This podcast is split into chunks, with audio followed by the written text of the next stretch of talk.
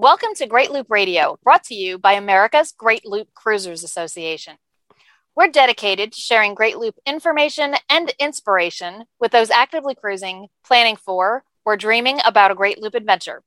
I'm Kim Russo. I'm the director of AGLCA.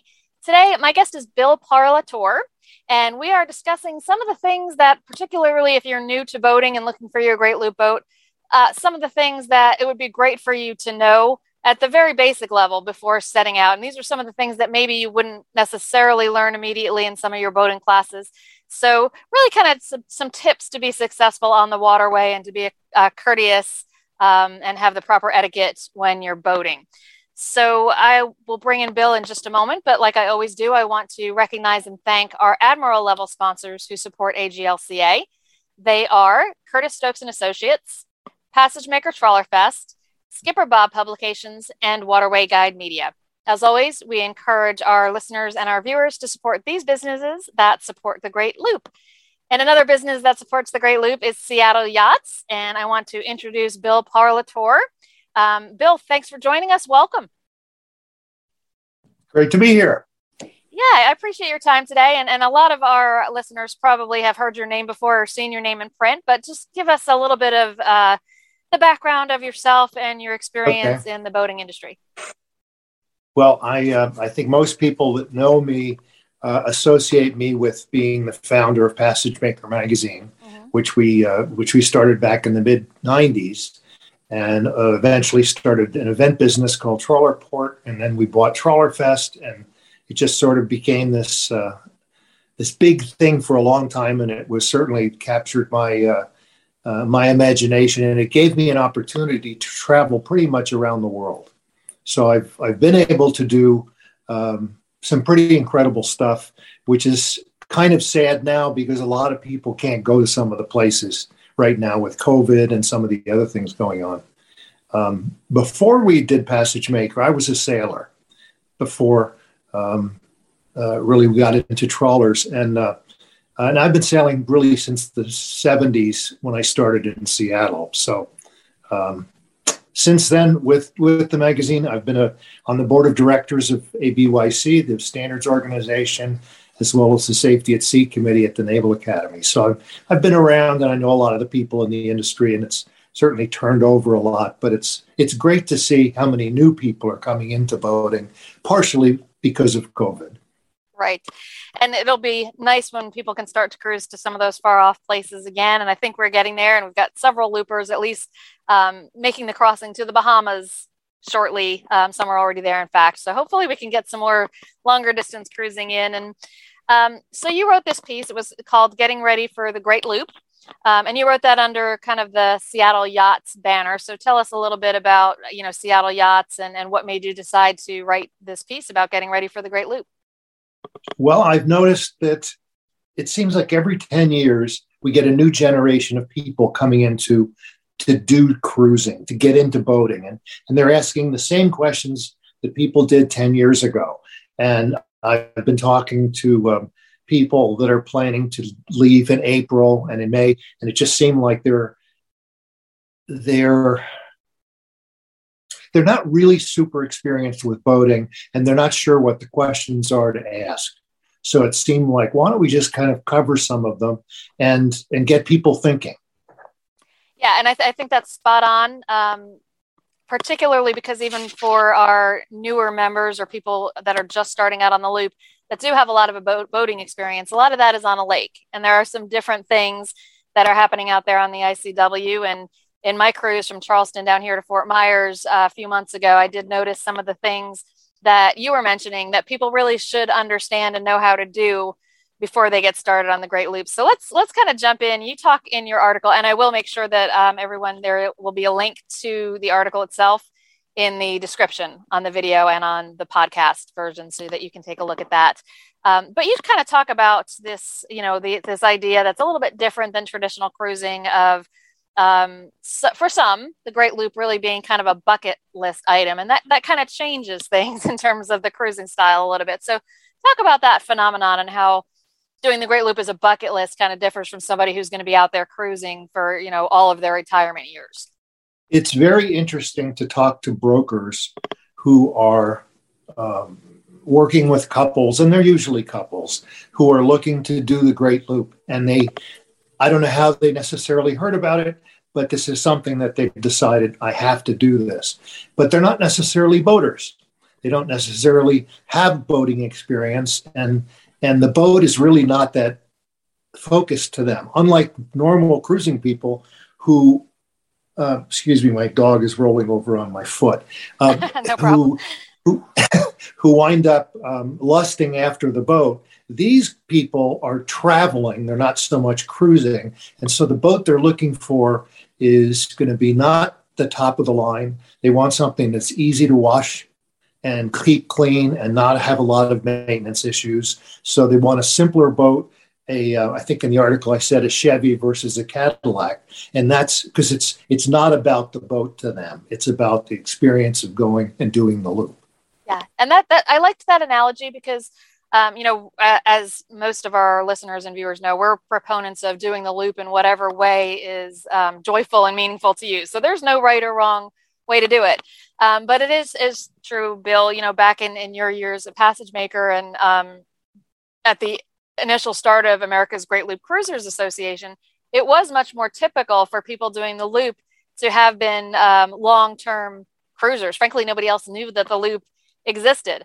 Um, so there has been that change and that shift. And I think a lot of it is social media just kind of spreads the word a little bit more so about things like the Great Loop. So we do have a lot of members that are newer to boating and they're absolutely, of course, welcome. Um, but there's also something we said about the Chevy versus Cadillac analogy. Um, if you are looking to buy a boat, do the loop, and then sell the boat. Um, and it's a very different, I think, boat buying strategy. If that's totally. your master plan, is only to hold the boat, you know, for a year or two years or something along that line. Um, so talk about, you know, kind of yeah. the resale portion of that equation. If you if you're not going have, to be a long term boater, I know brokers that have sold the same boat four times to the to different couples who are going to go do the same thing, and it's right. almost like. Uh, the boat's done the loop four times or five yeah. times or whatever. And um, and I and that's just very very different. Um, mm-hmm.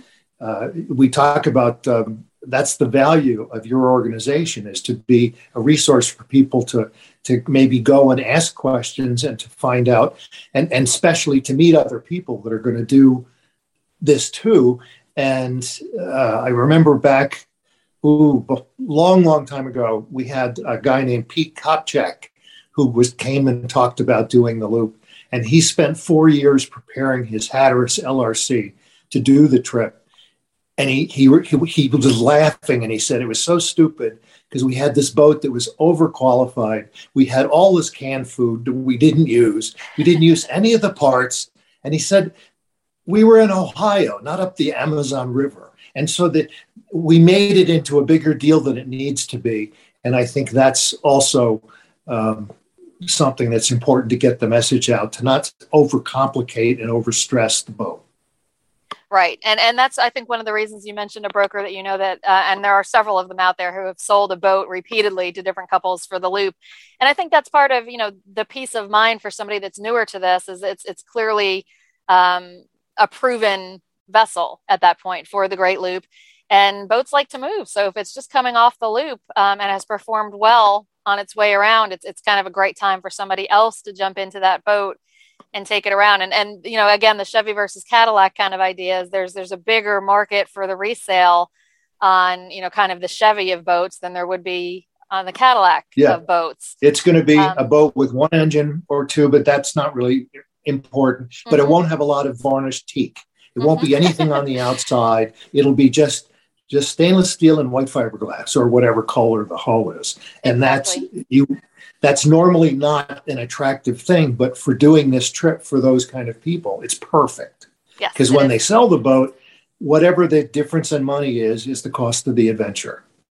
Exactly. And and, and you know, in the past few years, there have been several boats as, as the prices have gone through the roof um, that mm-hmm. bought the right boat that there would be a market for when they finished and, and actually made some money on the deal. And uh, that is not going to always happen, um, especially no. now with prices being so high. At some point, the bottom may fall out on, on some of those um, boats and you know as long as folks are willing to to take it, it's it's worrisome to watch somebody buy a boat at an increased price right now knowing that they may get not get the value back out of that um, but there's also the price of the adventure and, and it's hard to beat that if you kind of you know figure that boat cost as you said bill into that adventure. If that's on your bucket list it's worth paying for. Yeah absolutely. But the, the best part about this is in the process of doing the loop a lot of the people realize they're meeting new people they're having such a good time they don't want to sell the boat and they want to go to the Bahamas and they want to start doing other cruising. And I think that's the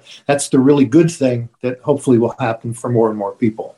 I, I think that's a, a spot on because that is happening more and more that people are just falling in love with the lifestyle and wanting to continue it. And for some of those people, they continue with that great loop boat. And for some, um, after having been aboard for a year or two years, realize that yes, this is what they want long term, but realize there's maybe a different boat that they would like if they're going to be a true go all in, live aboard, and continue to cruise. So we do see that too. Some people who thought they'd sell, hold on to the boat, and other people go ahead with that sale, but then purchase uh, uh something else that they're going to continue to cruise on, whether it just be more of the Great Loop waters or heading over to the Bahamas. But one of the things you stress, Bill, in your article is the importance of learning the rules of the road.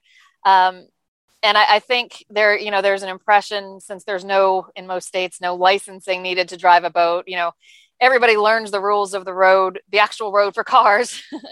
um, but many of us grew up boating on lakes where the rules really, um, and I hate to say it this way because it sounds dangerous, but in certain environments, they're really the rules aren't as important. You know, if you're on an enclosed lake no. without a lot of boat traffic. Um, so you may have a lot of boating experience, but may not truly know the rules of the road. So whether you're experienced or not, it's something you should have a refresher on. So what are some good resources for people to really find out and learn and refresh on the rules of the road for boating? Well, thankfully, yeah, Boat US is a big, big resource. You have the Powerboat Squadron that has online courses. You have YouTube videos. There's it's been covered so many different places. It's very easy to pick up uh, even the free pamphlet that the government prints and just kind of look at it and, and just kind of think about it that it is like passing in a car but there are times when it isn't. And that's where you need to know how to be able to communicate from, if you're especially in the ICW that you just went down um, from um, Charleston, there are times when you need to get in front of somebody who's going really slow. And you need to be able to communicate to them so that you can arrange to have a safe passage, passing of that vessel. And you could do that either with hand signals or the radio or the horn. And I really want to spend some time on that because it sounds like a simple concept, you know, the, the concept of a slow pass, but there is a right and a wrong way to do it. Um, and in addition to, you know, seeing enough of the right and the wrong way in my own cruising, I also get reports all of the time, and it always makes me cringe. Of hey, this this boat waked me today, and they were flying that Great Loop Burgee, and they need to learn the rules of the road. So you know, I would like to think that in most of those circumstances, um, it is, you know, a, a mistake or, or sheer ignorance of how to do a slow pass. Um, because, like I said, nothing really makes me cringe more than when a, a looper is complaining about being waked on a pass by another looper. So let's let's talk through that. What is the proper way to and I, do a slow pass?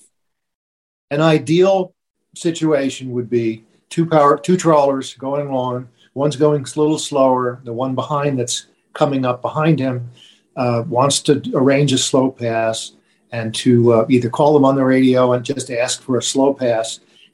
In the best situation, the boat that's in front will slow down just a bit so that the boat that's passing him won't have to go, won't have to be throwing a big wake to get by him. If he's plodding along at seven knots and slows down to five for like 10, 20 seconds, that's enough time for the boat to get past him without having a lot of wake. In some cases, the the boat that's being overtaken, if it's a stabilized boat, he might just say, just go ahead because I have fin stabilizers and I'm not going to be affected. Uh, but that's really the, the ideal pass. You're both communicating. It's not just you signaling and hoping that he's hearing you, but he's responding or she's responding back. So you're having a conversation. So you're absolutely right. The communication is really the key there. Um, So does that pro- does that procedure change any um, if you're meeting as opposed to overtaking another boat? It's the same signals. You just mm-hmm. you don't necessarily um, uh, you communicate with the same signals. In in the case of commercial traffic, they probably won't be using hand signals. They'd use the radio, but it's the same basic thing. Get out of his way and just be as safe as possible. But if, if you're in places like the rock pile in Myrtle Beach, you really can't go around somebody. Mm-hmm. So you just have to kind of settle in. If um, if you give him the boat in front of you, the horn signal, and they don't respond, and you try to call them on the radio, uh, that's made a lot worse. I think I mentioned in the article if if the person in front has their dinghy covering the name of the boat, which you see that that's like a mortal sin, and, and I think that uh, you shouldn't get the burgee for the for the uh, Great Loop Association until you prove that you have the name of your dinghy, uh, the name of your boat on the bottom of your dinghy, because yeah. that makes it very, very frustrating. And there's really no nice way to do that, to do a pass that, that way. Yes. And I would like to add to that having the name someplace visible. I am seeing so many more creative, um, almost logoed boat names with some really mm-hmm. attractive and really pretty creative fonts that make it super hard to read. um, so get as pretty and as creative as you want with your boat name on your, your transom. Um, but try to leave the font so that it's super readable because it just does add to an ease of communication here. Um, and, and I, the I Coast Guard should, yeah, the Coast Guard should reinforce that because there there are laws on what the letters should look like, how big they are, and not be fancy, mm-hmm. buried in some graphic. Yes. So I do want to unpack that a little bit more, back up just a little bit, because you mentioned hand signals, you mentioned horn signaling, and of course, we talked about the radio. So, kind of walk us through, you know, the order of those procedures. That where would you start as you're approaching another vessel? You know, you're coming up behind another trawler who's going just a little slower than you. Where would you start on those three different methods of contact? Well, if he doesn't know that I'm behind him, I would call him on the radio by vessel name and ask, I'm behind you, requesting a slow pass. And then they would acknowledge that's fine. They'll slow down a little bit, else maybe speed up or keep the same speed and just go right past him. And then he can speed up again and pull in behind me. That would be the ideal. Okay. Uh, the horn if, is mm-hmm. for the instances where he's not picking up the radio because he's in a sailboat, and sailboats don't typically have the radio right there at the helm. And he's been driving for six weeks from Montreal, and he's frozen to death, and he's in a coma driving at five knots. mm-hmm. And that's when the, you need the horn to wake him up to know that you're he's in the middle of the channel, and you'd like to get by him. Okay. Um, and one of the things that I, I, believe you talk about on both the hand signals and the horn blasts is the you know the idea of the one and the two um, horn blasts. So can you kind of walk right. us through that a little bit? Yes, if you do one short burst, it means I'd like to turn to the right and pass you on my port side. And uh, uh, if it's two uh, two short blasts, it means I'm going. I'd like to turn to the left and pass you on my starboard side and that's whether you're overtaking or passing traffic coming the other way. Yeah, and for um, loopers should know that particularly in the inland rivers, when you're dealing with commercial traffic, the tows will often use, um, even if you've hailed them on the radio, they will not say, you know, pass me on, on your starboard. They will say, I'll see you on the one or I'll see you on the two. So that's an important concept. Um, great for the intracoastal waterway, but even more important on those inland rivers. And there always seems to be a lot of confusion about the one and the two and, you know, who's port and who's starboard. And the way Bill just described it is, is spot on and so much simplified. And um, if you consider it like an analog clock, I'm sure that's an analogy you've used before, Bill, too. But the one means uh, point your bow towards the one on an analog clock, so a little bit to the right. And the two, if you think of the 11 on an analog clock as a Roman numeral two or two ones, a little bit to the left. And that's all you need to remember. And when I first heard that, I thought that sounds oversimplified because it had always been explained to me in such a complicated way. And um, Bill, you just did a great job of really simplifying it, and the clock analogy seems to work. So that's well, a great tip. it's sort of like port and starboard. Port is a red wine, so it's a red light. And I've always thought. Uh-huh. I would like to uh, say that I would recommend, uh, especially if it's if it's a husband and wife and they're not both quite as experienced, mm-hmm. make a label and put it on the helm mm-hmm. of this of these rules, so that you just, in case you have a a blonde moment or whatever, you just mm-hmm. look and make sure. Oh yeah, okay, I, I got that again. Yep, yep. Always good to have those visual cues um, for any time that you might run into a little bit of confusion. Um, let's take a quick break, unless there's anything else um, on the vessel name. You know, anything we've covered so far that there are any lingering questions you think, um, Bill? Anything with the, the slow pass procedure or with the vessel names on no, boats? I did. I did want to mention radios though. Yes. And, and I can wait if you want to do. We can come well, back go ahead. to let's, this. Let's, no, go okay. ahead. Let's, let's talk one thing. That. One thing that I have found uh, very, very helpful and, and not typical is my last big boat. I installed a second fixed VHF radio on the bridge. So I had two fixed VHF radios. One was on 16 and one was on 13. And I also had a handheld that we left on 68 because we wound up during this trip meeting another couple and we started buddy boating with them. So we'd be listening on 16 as you're supposed to. But 13 allowed us to talk to any of the commercial traffic, especially with AIS. You could call them by name and say, What would you like me to do? and then have this third radio that they're listening and they can talk to me. Hey, did you see that? Uh, that um, was it the pink house on the ICW mm-hmm. that, with the giraffe or something? It was some goofy thing that, yeah. that people see along that. So having rather than just one radio, I think having multiple radios has proven itself time and again to be very, very worthwhile. That's a great tip. Expensive yeah, that, that's a great tip, and it's not one that I think I've come across before. I certainly have seen more than one radio at the the helm station, but never really thought about the idea of how they were using multiple, and that that makes total sense. So thank you. That's a great tip. Um, let's take a quick break. I'll play a message from one of our sponsors, and when we come back, we'll talk a little bit more about you know things that you need to know to successfully uh, and safely navigate the ICW. And I think the next thing on the list is bridge clearances. So we'll be back in a moment. Schooner Island Marina is the only full service floating dock marina on the island in Wildwood, New Jersey, offering ship store, pool, brokerage and new boat sales, gas and diesel, mobile pump out, and a full service yard for any repair needs. Even better for loopers, you can walk to grocery, convenience stores, shops, and restaurants. Wildwood offers one of the most expansive beaches in South Jersey and the best amusement park rides, all within a 15 minute walk. A short ride up the ICW from Cape May Inlet leads you to our well protected marina. Visit schoonerislandmarina.com for more info. We are back on Great Loop Radio. My guest today is Bill Parlatore. Bill is filling us in um, based on an article that he wrote called "Getting Ready for the Great Loop," and he's filling us in on you know some of the things you need to know, some some tips, so to speak, for newer boaters who are taking on the Great Loop. Um, so, Bill, let's let's move on to bridge clearances. Tell us a little bit more about um, uh, the importance of knowing the height of the bridges and how you find the best information, because it's not always where you might think it would be.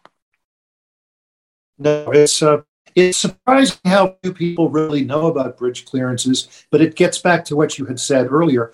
Not everybody grew up on a, in an area that had bridges. So if you grew up in the Northwest, you have no idea what bridges are. Or if you live in South Florida, you see them all the time. So the, the idea is has come up um, that uh, the bridge clearance is at the at the lowest point, which is for a bridge that's over uh, like a drawbridge, it's going to be at the foundation sides, and they're always they should be marked at what the what the uh, height is, and they usually have uh, they take into account if there's a tidal current, it'll tell you how much water they have, so you don't have to call the bridge. You you know whether you can pass under it or not. Now, of course, it's important to know what the height is of your vessel, and for some boats, it's pretty easy to figure that out. If you have a boat deck. Uh, like I see over your head, it's kind of flat. So maybe the boat deck above you is just flat versus a con a ship, you know, kind of a curved shape. You could take something like a fishing pole and lay it on the boat deck and let out fishing line until it hits the water. And then stop it and measure that on the dock to get the exact height of to your boat deck. And then you can use a tape measure once you decide what can be laid down and what's left, whether it's a mast or radar or whatever, you can measure the individual components above that and then come up with a pretty darn close uh, clearance that you can feel comfortable with and confident. So if you don't have that that flat deck, what, is there another method you can suggest for you know really figuring well, out because you really can't go by the boat's specs, um, particularly oh, no, if no, it's no, uh, been resold. You know there may have been some aftermarket features added. Um, so you know let's say you don't have that flat Uh, deck at the top of the boat. What's what are some other options for really figuring out what your well, your if you had like a Nordic tug, a mm-hmm. Nordic tug, or something with multiple levels and so yeah. forth, you can just measure the pieces carefully, the different heights, and put them together. Uh, I recommend don't do that yourself. Have somebody with you and just measure from the water line up to uh, the bulwark or someplace, and then just go from there up to the top of the cabin. And you can still come up with something that's really, really close. Mm-hmm. I know one guy um, uh, actually flew his drone behind his boat when he was going under a bridge to see how much space there was. And then he kind of backtracked to figure out what the height was from that um, by going under the bridge, which is okay. I had never heard of that. But, um, yeah, that's interesting. I've never heard of that either. Mm-hmm. Sure. Um, okay, so once but it's important know... to know that. Be- mm-hmm. it's important to know that because uh, their bridge tenders don't like to open a bridge unnecessarily. And if they see that you're going to fit and you say, no, you're not going to fit, you need to be really right. Mm-hmm. So, and, and, with that in mind, um, tell a little bit more about kind of the, the in, impact of tides. You know, so you figured out your air draft on your boat. Um, and right. let's say you're looking in a cruising guide and you see that the bridge coming up has 20 foot clearance.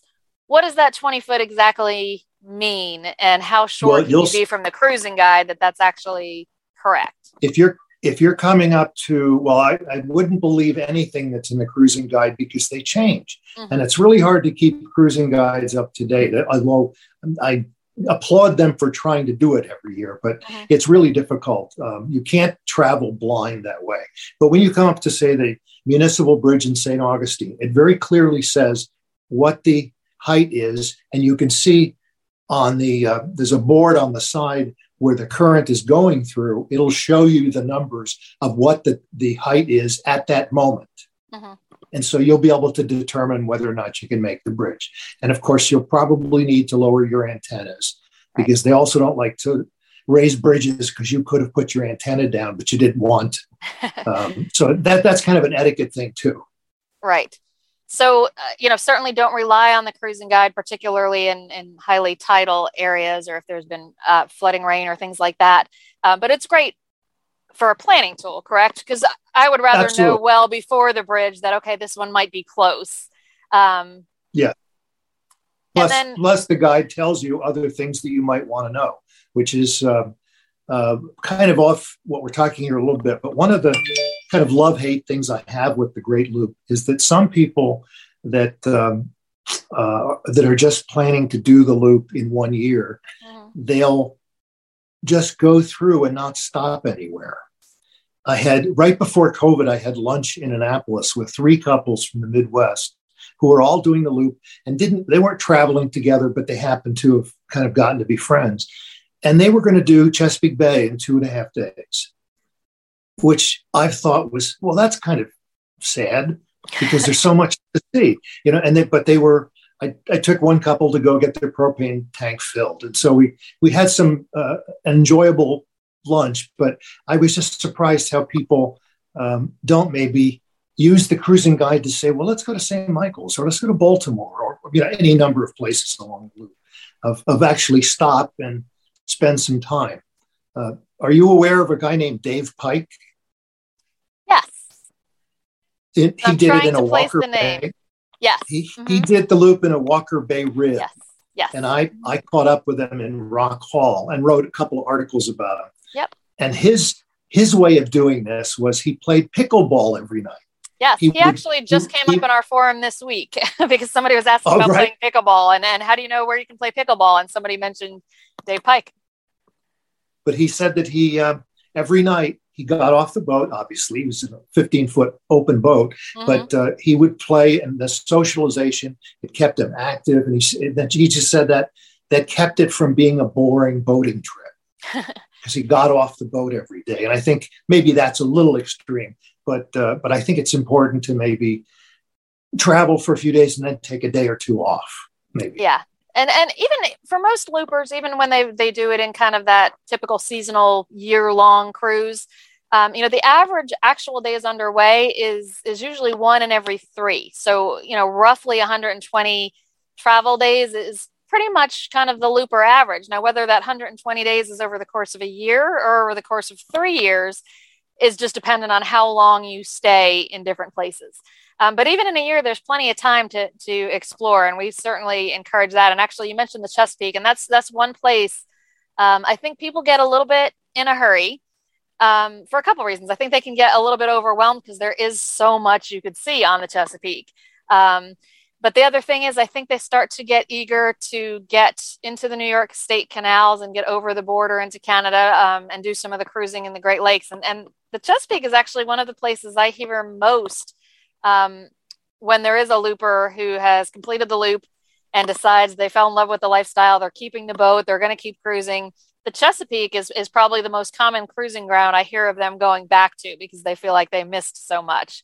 Um, so it's a great it, it is, and it's a great place, um, particularly if you're living, you know, year round on the boat. A lot of people try to leave Florida during hurricane season for insurance reasons, and the Chesapeake has really become quite a magnet for a lot of loopers during um, during the summer who are trying to escape the heat and the um, hurricane fees that you'll pay on your insurance if you're in Florida during that time. So so bill we've talked a little bit about you know the, the, clearance on those bridges and that the signage that's right there at the bridge is probably the most accurate information you're going to get. So you can know from the cruising guides as you're approaching the bridge if it might be one that's closed for you and whether you have to request an opening.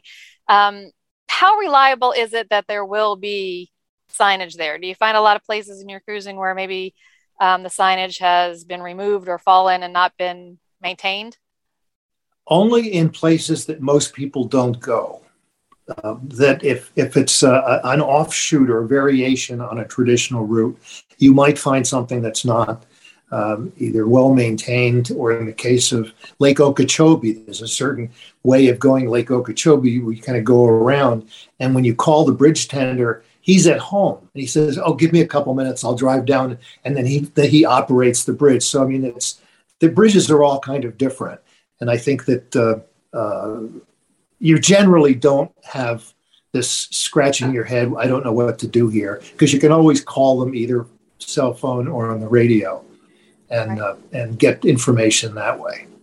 Okay, and, and, that was actually my next question. Um, you know, how from your experience in the extended cruising you've done, how willing are those bridge tenders to um, answer a VHF call or answer a phone call, which you can also find that information in the cruising guide. So that's another reason to have it with you.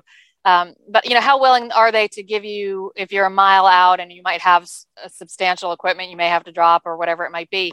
Are they usually willing to give you the current um, height if you call them ahead of time?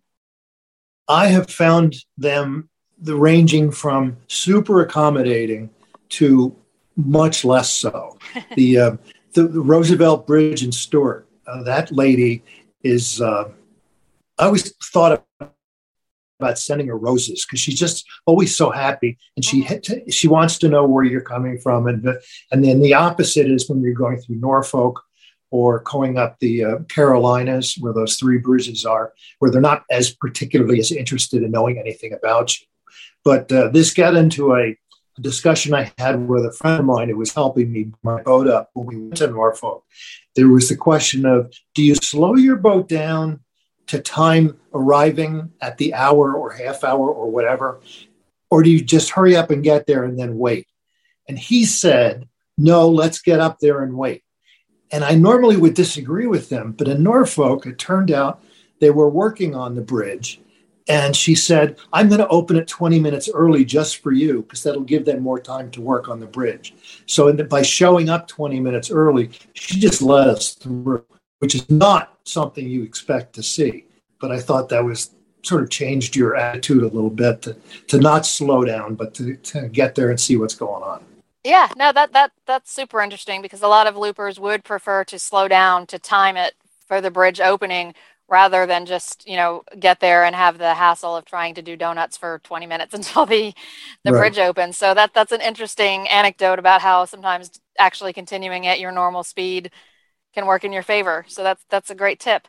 Um, anything that's only else? happened once though. Yeah. So unlikely but could be in your favor every now and then. So um before we wrap up bill any other you know tips along these lines that you would want newer boaters to know about before they set out on their great loop I think it's really important to set an example and to make sure that you don't um, do disservice to your boat or your crew by being uh, uh, rude or anything. Because when you're traveling in places like Dismal Swamp or the ICW or the Erie Canal, any of the canals, you're going to see these people again. So if you think you're going to blast, you know, these delivery captains that throw a huge wake and then fly by you at 40 knots. You're never going to see them again. But these looper people, you're going to keep running into them. So you kind of want to make friends with them. That is 100% true. And I also, um, I am distressed by what I call um, wake shaming. But there have been some instances where um, the Great Loop, a Facebook group called The Great Loop, which is AGLCA's Facebook group, has grown to over 50,000 people. Now, there are not anywhere near 50,000 people in the association. It's a public group. Many of the people in there are not loopers. So, so anything that happens there, I try to take with a grain of salt. But there have been a few instances where somebody, you know, uh, calls out another for waking them on a not giving them a slow pass and the burgee's flying and they you know post the boat name and everything else and it always it never ends well for anybody i don't think that makes any of us look good um, you know, I started calling it, you know, public wake shaming, and we tend to remove them on Facebook, not because we're taking one side or the other. You know, there are certain people who say that they've gotten this wake and maybe it wasn't as substantial. Who knows? But just do a slow pass and then none of us have to worry about it, especially if you're flying that burgee. You know, as Bill said, you know, make yourself and your crew and your boat look good, but also for the association's sake.